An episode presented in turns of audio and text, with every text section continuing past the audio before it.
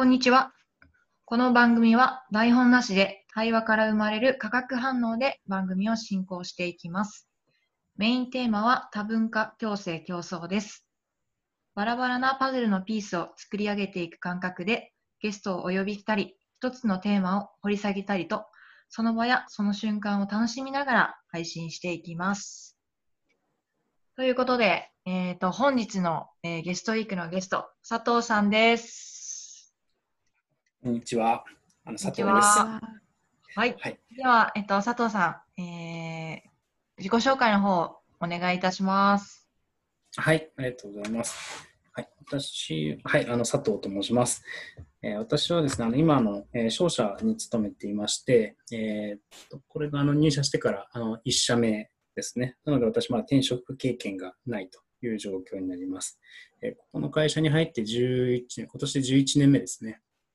で、もともとあの石油の取引をやっていて、そこからあの石油から変わってですね、今はあの再生可能エネルギーということで、えーまあ、バイオマスと呼ばれる、まあ、木のチップですかね、木を細かく砕いたやつですかね、これをあの、えー日本に輸入をしてくるというあのお仕事をしています。はい、で私ちょっとあのもともとあの自然がとても大好きだったので、あのこういったあの環境エネルギー、あの環境ビジネスですかね、ができたらいいなと思ってあの商社でやってるんですけれども、まどうしても商社にいるとお金儲けをしなければ事業ができないというところがあってですね、お金儲けという枠の外にあるものですか。なんかお金儲け以外のところじゃないと拾えないようなものが結構あるななんて感じていて、で、それでちょっとお金儲けじゃない文脈もやりたいなと思って、今副業もあの始めているところです。うんで、なんかその副業の方が一つ目が、あの、2年前からあの関わっているのが、あの、自然、あの、自然経営研究会というのがあって、生態系とこう、人の、えーまあ、組織のバランスっていう感じですかね。自立分散型組織っていうのを探求している組織、あの、団体があって、そこにあの所属しています。で、もう一つが昨年から加入した、あの、ワークデザインラボっていうところがあって、こちらの方は、あの、本業を持ってる人ですね、まあ、副業ワーカーと、えーまあ、地方自治体さんとか地方で活躍している方々をつなげて、えーまあ、何か新しいものを作り出そうということをしている団体があって、こちらにも去年から所属しています。そこの方であの、えー地産地消型の、えーエネルギー循環の仕組みだとか、森林資産の活用みたいなことをあの今やっています。あはい、以上です。はいありがとうございます。麦野さんは気になったところ、ありますか、なんかあれですよね商社は基本あの副業禁止の中ではい。そどうどうやって今の形を取られてるかをぜひあ教えてください。はい、そうですね。あの、多分商社によって、もしかしたら副業を認めてる会社さん他にあるかもしれないんですけれども、私の会社だと、あの、まあ、副業禁止っていうのが明確に書いてあって、で、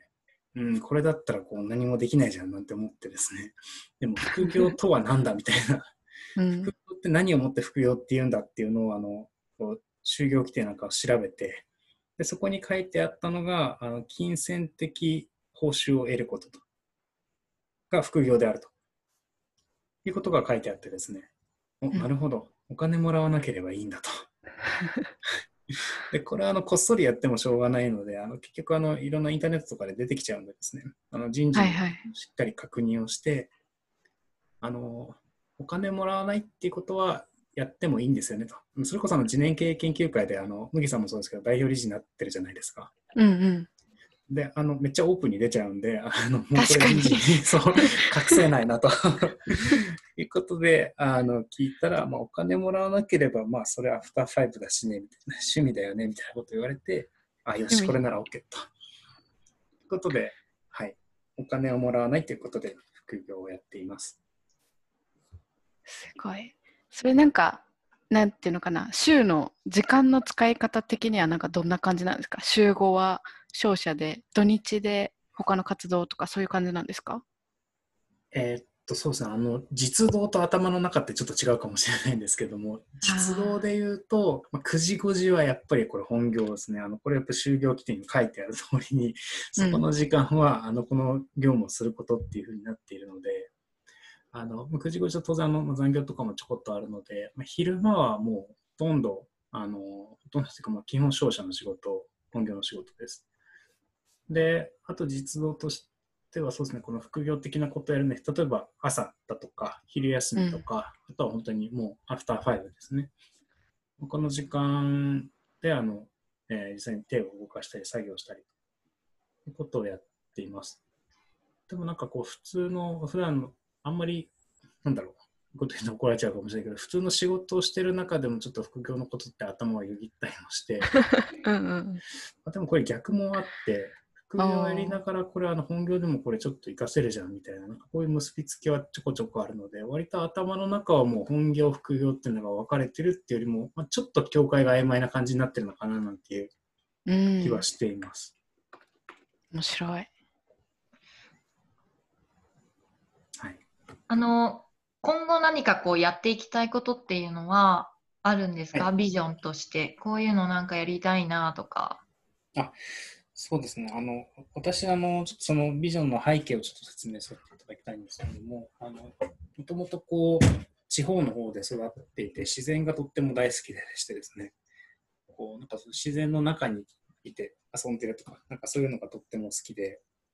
もともとは環境問題に興味がありました。なんか環境問題を突き詰めていくと、環境問題って、なんか、なんだ人間にとっての問題であって、別にその自然にとって、他のなんか生命体にとっての問題にはなってないと。例えば赤潮とかだと、なんですかね、まあ、魚が取れなくなるっていうんですけど、赤潮ってでも赤潮を発生させているプランクトン自身にとってはめっちゃいいことなんじゃないかみたいな。だって繁殖できてるんでしょう、そう考えると、なんかこうやって自己都合、人間都合だなっていうふうな気がしていて、なんかそれから地球のためにとか環境のために、地球のためって本当に地球はそれで喜んでるみたいなところがあってですね、なんかそれちょっと違うななんて思って、で、最近では、あの、どっちかっていうと、なんか自然と人がもっと調和の取れた世の中ですか。か自然のリズムと人間のリズムがもうちょっとこう、えー、一致したような、今結構分断されてるなって思ってるんですけど、これがもうちょっと調和の取れた姿になると、よりこう、なんだろう生態系に寄り添った世の中。人間にとってもそういう意味ではなんかあの過ごしやすくなるんじゃないかななんていうところを思っていて。そういう意味でちょっとあの自然から離れてきた社会っていうのをもうちょっとこう自然に近づける人と自然をつなぐような仕事をしたいななんていうのがあの私のビジョンです。ビジョンっていうのかな。目的、目標っていうのかな。で、それをちょっと実現されせるための一つの手段として、まあ、副業でワークデザインラボでやってるのは、その森林資産の活用とか、地産地消型のエネルギーっていうのを、あの、ちょっと地方の自治体さんですとか、活動家さんと一緒に、ちょっと仕組みをうまく回るようにしていきたいねっていうお手伝いを今始めたところです。なので、ちょっとしばらくはこれちょっと追求したいなっていうふうに思っています。うんそれって、あの、なんだろうな、この商社っていう、さっきおっしゃってた、なんかこう、お金儲けをしないといけない事業っていう、なんかこう、人間っぽいところがあって、はい、で、その中から、はい、そのなんだろう、その地球と寄り添わなきゃいけないっていうところがもうちょっとその自分の中の思いとして大きくなっていったっていう感じですか？そうですね、そういう意味で言うと、もともとあの自然と近くありたいっていうのが自分の中にあって私あの大学も大学院もあのそっち系なんですよね。そっち系っていうのは大学の方はあの地球科学っていうことであの地質学とか古生物学とかあの地形学っていうのを学んでいてあのいわゆるその基礎ですね。あの地球そのものの姿を研究するっていうのをやっていました。で地球のことを知ったとしてもその今こう地球で活動している人間のことを排除したらこう何にも変わらないなってその時思ってちょっと人とこの地球のつながりがあるのを研究したいなと思って大学院で、えー、ちょっとあの、まあ、ちょっと応用系ですかね。あのえーまあ、人と自然の関わりがどうなってるのかっていうところで私はモンゴルのゴビ砂漠での水循環を研究していてでここはあの1年に2、3回ぐらいしか雨降らないんですけど、ゴビ砂漠って。で、そこの2、3回しか降らない雨を、そこに生息する植物がどう利用してるだとか、どれだけが地下にあの水として寛容されてあの浸透していくのかとか、えー、あとはそこにいる人、遊牧民がどういうふうに水を使ってるから、えー、そこの環境ってうまく回ってるよねっていうのをちょっと分析していて、で私はやっぱりその自然と人とのつながりがもともと好きだったんですね。でもこのやっぱ研究してるだけじゃ世の中変わんないなってその時に思って、じゃあ世の中をこう変えるためにはどうしたらいいんだろうって思った時に、その時はやっぱビジネスの力、ま、資本、資本主義の力って相当強いなと思って、あ、もうこれだったら例えば商社に行って、え環境ビジネスをやることによってお金を儲ける、その資本主義の中の流れにそを使いながら環境を良くするっていうことができたらいいなぁなんて思って商社に入って、っていうのがもともとあったので、思いが先にあって、で、まあ、商社実際入ってみたけれども、やっぱりちょっとお金を儲けるって文脈がとっても強いななんて思いながら、もうちょっとこう自分の思いに近づけないなと思って、今、副業の方に、まあ、どんどん足を踏み入れてるって、そんな感じになります。なるほど。すげえ。いや、すごくはない。いや、まっすぐなんか人生をまっすぐこう生きてる佐藤さんだなって思いました。あでもこれも不思議なもので、まっすぐ生きてるのか、たまたま今点と点がつながってこういう説明をしているのか、どっちなんだろうな、みたいなところはあるんですけど。なるほそうですでもとにかくやっぱり自分のなんか頭じゃなくて体としては本当に自然が好きで今でも趣味で登山に行ったりだとか、まあ、今週末も家族であの川ですかね遊びに行ったりしてるんですけども、うんそこにいる時の自分の身体感覚も全然違うんですよね。なんか自然とこう笑顔になってくるっていうか自然とこう心がもうなんかときめいてるっていう感じがあって もうこれはもうなんか抗いようがないなみたいなやっぱり好きだからしょうがないなみたいなど。うん。そっちに近づくような仕事に自分の希望としてはしていきたいなっていう今感じですよね。うん。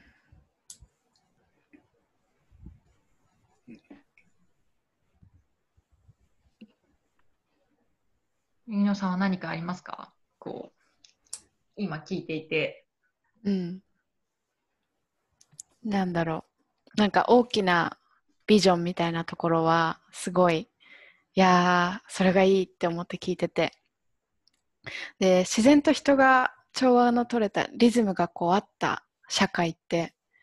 ももっとなんか具体的にありありとこう想像してみたいなっていうふうに今私は思っています。あそうですよね。あのこう言うは簡単だけど、じゃあどうすんのってところがあって、でもなんかこれは本当に自分の、まあ、妄想なんで、うん。あれなんですけど、うんうん。なんだろう。うんここれなんか本当に今最近いろんなところで言われてるんですけど、こう資本主義突き詰めていくと、どんどんどんどん分断化していくと、あのお金も回るし、消費も生まれるし、資本主義っていう意味では効率的になるよねみたいなうん。話があって、で分断が進むと人と人とのつながりもなくなるし、人と自然のつながりもなくなる方向に来たのが資本主義だよね。これをこうリセットしてちょっと寄り戻そうみたいな感じな流れって最近めちゃくちゃある気がしてるんですけど、うんうんなんかいろんなところでそんなこと言ってません？うん、そんな気がする。いやだからその文脈にまあ自分も乗っかってるだけかななんて思うんですけども、でも本当に、だから分断じゃないんですよ。もうちょっとこう、えー自然に近いような生活っていうんですかね。なんだろうあの普段例えば東京の中で生活していると自然をこう身近に感じることって本当にないし、うん。うーんもうそれこそこう自分が生きてる感覚ってなんかあんまりないななんて思ってるんですね。で生きてる感覚がないなって何かっていうと、自分が例えば食べてるものこれ全部お金で買ってくるじゃないですか。はいはいはい。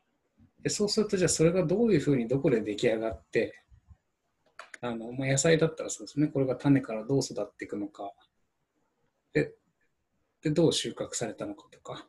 あとうん。特に肉とかもそうですよね、これも本当に鳥だとか、えー牛だとかそういうのがどういうところで育ってでどう最後盗撮されてるのかとか、うん。なんかそういうのお金を払うことによって全部その背景の文脈って全部知らずにもうなんかお金で解決してしまっていてなんかその背後にある文脈って全部そういう落とされてるんじゃないかなってそういうところのストーリーも含めて分かるようにしたいよね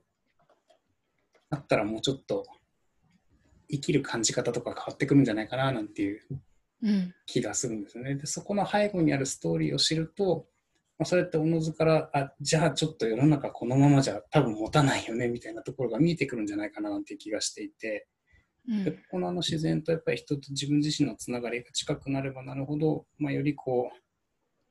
う、うん、サステナブルっていう文脈もちょっとあれなんですけど最近小林さんあのエコロジカルニュースの小林さんが言うあのリージェネラティブみたいなうんところの世界がもうちょっとこううまく実現されていくんじゃないかななんていう気がしていてそそういう姿がいいななんていうふうなうんざっくりとした感覚があります。これはあれですよね。あの、来月の次年系研究会、あマンスリーカバーですね。そうそうそうそう。ちょっと宣伝みたいになっちゃうんですけど。そうです。まさしく、あの、来月、あの、その小林さんという方にお話しいただくんですけれども、うんはい。楽しみですね、それも楽。しみです。はい。いやー、ちょっと、なんか、私、ごめんなさい。ただ本当思ったのが、はい。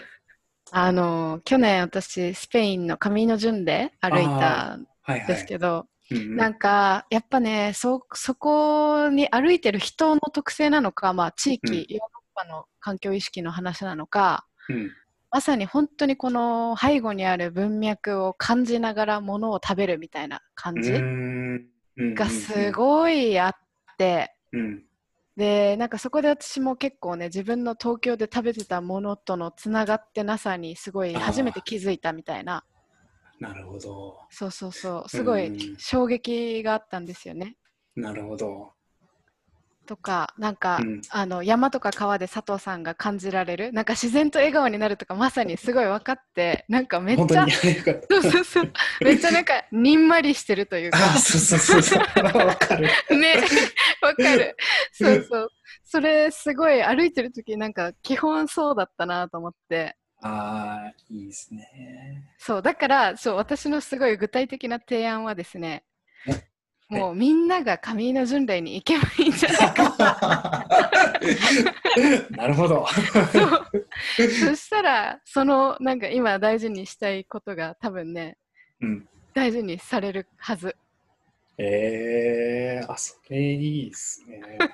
本当？いや、それいいですねってのは、その一うんつ思ったのは、なんかそのカミーノに行くっていうのは、多分そのカミーノ巡礼ってところにそこにもうすごい長い歴史があって、ストーリーがあるからこそっていうのはあるかもしれないんですけども、うんうんそこにこう物理的に行くのってなかなか行ける人行けない人いると思うんですけど、うん。似たような体験日本でできたらいいなって今思いました。おおなんかそういう道がどっかにあるんじゃないかなって、あの四国で多分八十八箇所巡り、あれちょっと文脈が違うんですけど、なんかああいう感じのもうちょっとこう自然バージョンみたいな、はいはいはいはい。なんかその紙のと、まあ、別に全く同じ文脈である必要はないんですけれども、うんまあ、自分と自然のつながりをこう分かるような体験、うん。こうなんかできんじゃないかななんて今、パッと思って、こういうのできたら、まあいいじゃんって今、なんか素直に思ったっていう感じめっ。ちゃ面白い。ね なんかそういうのいいねあ、お客さんだ。大丈夫です。あの 大丈夫です。お客さんじゃない。大丈夫です。え、それちょっと沖縄に作りましょうよ。あ、それ超いいじゃないですか。ね。そうそう。なんかそそういうのって多分そのげ地元に行くとエコツーリズムとかっていう文脈ですでにやってる人がいるのかもしれないけどなかなかそれがこう、広がりきってないのかななんていうのもあってなんかそういうのをうまくつなぎ合わせたらいいななんて今すごい話してて思いました。エコツーリズムっていうのがあるんですね。あそうですね、エコツーリズムっていうのがあって、も僕もちょっと参加したことないんであれなんですけれども、なんかこう、ツアーガイドと一緒に、その、なんですかね、その生態系を感じに行くツアーみたいな。へえ。まあ、そのツアーじゃなくてもいいんですけど、本当になんか、順紙の順年みたいな、こう、なんか、ただただ歩くだけみたいなのでもなんでもいいんですけど、なんかでもそのコンセプトいいなって、今すごく、ミキさんと話してて、あ、それ超いいな、みたいな。むしろ自分やりたいしな、みたいな。え、ちょっと、うん温め始めましょうか、これ。ありあえるかも。いいね。ね いいね。だってそう、自然はあるんだもん、すでに日本に素敵な自然が。ねこれ超やりたい。今、すごく今、衝動の種が僕の心の中にこう、火がついたっていう感じです。いや、私も私も。あ、本当に。最 やった。こんなところで。ね見つかりました。見つかった。火種発見。種発見の瞬間。あの 一個気になったんですけど、その佐藤さんが、あのまあ、副業という形で、まあ、地方の方にきっと関わりが、あのあると思うんですけれども、はいそのなんか体感覚として、そのなんだろうな、地方の人たちはもうやっぱりもっとこう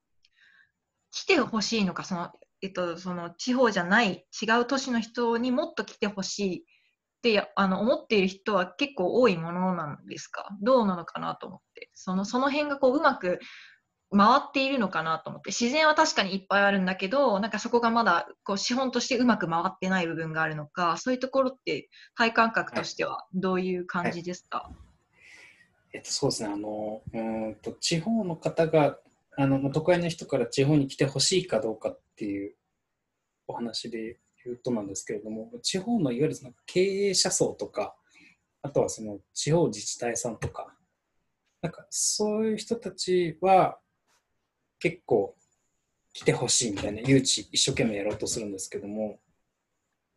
なんか、例えば私あの母方の実家が佐渡島なんですけど、そこに住んでるおじいちゃんおばあちゃんって別に来てほしいとは思ってないみたいな。なんだろう。あんまり来て開発されても欲しくないしな、みたいな。その辺の違いはあるかなっていう感じはしますけどね。でそこに住んでる人たちのこう生活を変えたくないみたいな。あの、あんまりこうガヤガヤしたくないみたいな。なんかここ結構立場によって違うんだねみたいな。こうもろ手を挙げても皆さん来てくださいみたいな。っていう感じではないのかななんて思ってます。あすみません、今質問のあれに合ってましたかね。いえいえでもそしたら麦野さんもきっと沖縄ってどういう感じなんですか？沖縄のそのおじいちゃんおばあちゃんとかうーんなんか、どうだろうな。なんか、あ、まあちょっと私がイメージしてる沖縄の地域がすごい特殊かもしれないですけど、あんまりこう、そんなに、なんていうのかな。自分たちの村は守らないといけない、よそ者入ってくんなみたいな、なんかそんな雰囲気はあんまりないくて、うん。ただ、まあ、かといってオープンにおいでおいでみたいな、なんかそんなことも思ってないうんくて、うん みみたいな、なんかそんなイメージですけどね。はいはいはい。うん。あ、そう、だからそういう意味で、なんか調和が取れないのはちょっと違うけど、なんか外から来ても、そこに住んでる人たちとこう調和が取れれば別にいいっていう感じかなっていう気がしますね。なんか勝手に入ってきて、えーなんか勝手に開発したりとか、勝手にこう、なんだ普段そこに住んでる人たちのリズムじゃないところでやられるとちょっと嫌だけどみたいな。あ確かにねあそ、その事例はなんか沖縄とか離島とかでたくさんありますよね。なんか外部、本土からこううん企業が入ってきて、うんうんうん全部こう、お金の流れを作って、全部それをこう日本企業に持って帰るみたいな。うんうんうんそれはすごいあのあるなと思うし、あとはまあ観光客で埋め尽くされて、うんこの地元地元の人のこのうん家賃が激増して、地元の人がアパート借りられないとかね。ああ、なるほど。そういうのもあるんだ。うん、そその辺も踏まえて、やっぱりこうリズムっていうのがあるよね。あの都会のリズムで動かないような誘導の仕方で、それを、えっとそのだから地域にあるリズムっていうのを感じてもらうような、なんか仕組みとかあったらいいななんてうんうんうん思うのかもしれないです。なるほど。確かに開発するとかこう経済的利益をとかっていうのはちょっと自然のリズムとはうんうん。は早いというかちょちょっとリズムが違う感じしますね。する。確かに端的に言うと早いと遅いっていう違いで言うと、なんかうんお金を稼ぐってとっても早いイメージがあって、うんうんうん自然ってもうちょっと、いや確かに早い部分もあるんだけど、でもなんか全体感としてはもうちょっとゆったりだよなっていうようなうん、イメージはありますよね。これまたあれですけど来月あれですよねあの小林さんともしかしたら影山さんも呼びたいって話をしてたなと 思い出して。くるみどコーヒーの影山さんです、ね。そうそうそうそう、うん。影山さんはねゆっくり急げってあ。出されてますもんね。そうですね。ゆっくり急げて、また私まだ読んでないんですけど。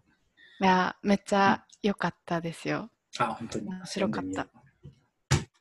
はいすいません。ということでちょっとちょいちょい次年経営の宣伝が今回挟まりましたが。京子さん最後のあれ言っちゃってください、はい。これはあの、えゲストの皆さんに、えっと、聞いている質問なので、え佐藤さんにも、はい、この質問をして、えっと、はい終わりたいと思います。うはい。なんだろう。はいはい。あなたは今ここからどんな世界を生きたいですか？というのが最後の質問です。今どんな、これからどんな世界を生きたいかですか？はい。はい。そうですね。やっぱりあの、まあ、ちょっと、もしかしたら繰り返して同じことになっちゃうかもしれないんですけども、やっぱ人と自然のリズムの調和取れた世界っていうのをもうちょっと広げていきたいな、広がっていったらいいな、でそういうのに携われるような感じですかね。えーだったらいいな、みたいな。っていうのを感じてます。なんで、もうちょっとこう、そうですね。自然に、自然体、人が自然体になったらいいな。ごめんなさい、ちょっとまとまりがないですけど。って感じで、そうですね。まあ、人と自然がもうちょっと結びついたらいいな、なんて、そんな世界がいいな、なんていうふうに思ってます。はい。もう、もともとね、それが人間そうだったっていうところですよね。自然とつながっていたけど、はい。それがどんどんどんどんなんか今離れていってる人もいるっていう。そうですね、はい、そういうイメージですね。うんその分断していった方があの心地よい生活できるよねっていうところが確かにあるなと思うんですよね。あのマンションが建ってあの、まあ、家が建ってその中で雨風しのげてあの自分としてはとてもコンフォートゾーンにいると。でもこれがこう一旦崩れた瞬間にとっても脆弱だよねっていうのがやっぱ最近思っていて、まあ、コロナもそうだと思うんですけども、うん。まあ、あのコンフォートゾーンに入っているからこその脆弱脆弱性っていうところもあるので、やっぱりこうもうちょっと不確実性な中で生きる術っていうのもつけていった方がいいんじゃないかななんていうふうに思うし、じゃあそれってどうするのっていうと、やっぱり自然の中にもちょっと身をさらして自然を理解するだとか、あのまあ、自分自身も当然自然なので、生態系の中の一部なので、っていうことをもうちょっとこう認識していくと世の中変わっあのそっちの方にえーもうちょっと自然を身近に感じるような感じになるんじゃないかななんていうふうに思ってますっていう感じです。いや、素晴らしい、このまとめ。素晴らしい素晴らしいまったのかな 気持ちいい あ、よかった。自信なかったけど、とっても。いやいやいやいやいや。いやーねこの話続けたいけど続けたいけどまたね、あの、ゲストとしてね、来ていただきたいなと思います。あありがとうございます。ぜひぜひねえねえ、はい一言一言だけはい一言だけ、あなんか、はいあの京子さんの言葉からヒントを得て、うん。なんだろう分断されたことってないんじゃないかと思って分断すえっとつながってなかったことって一度もないんじゃないかなってまず思ってうんうん実はね。うん。でなんかそのだから自然でにんまりするとかこう身体感覚がこう勝手にこうなるみたいなのってうん。なんか思い出してる瞬間なんじゃないかなと思って。うんうん。だからそうう。いう思い出すっていうところのデザインがうんこうちょっとちょっと考えてややれるといいのかもしれないって、さっきのあのアイディアの続きの話ですけどうんうんうん。確かに。思思った思い出す旅。思い出す旅。体が感じているものを思い出す。頭じゃなくてみたいな感じです。そうそうそうそうそうそうう。んいいですね。それでプロジェクトができます。ね、え、これ、こっちはやりたいね。ね、ね。え、どう？京子さんどえ、すごいいいと思いますよ。自分もそれわかるから、その感覚。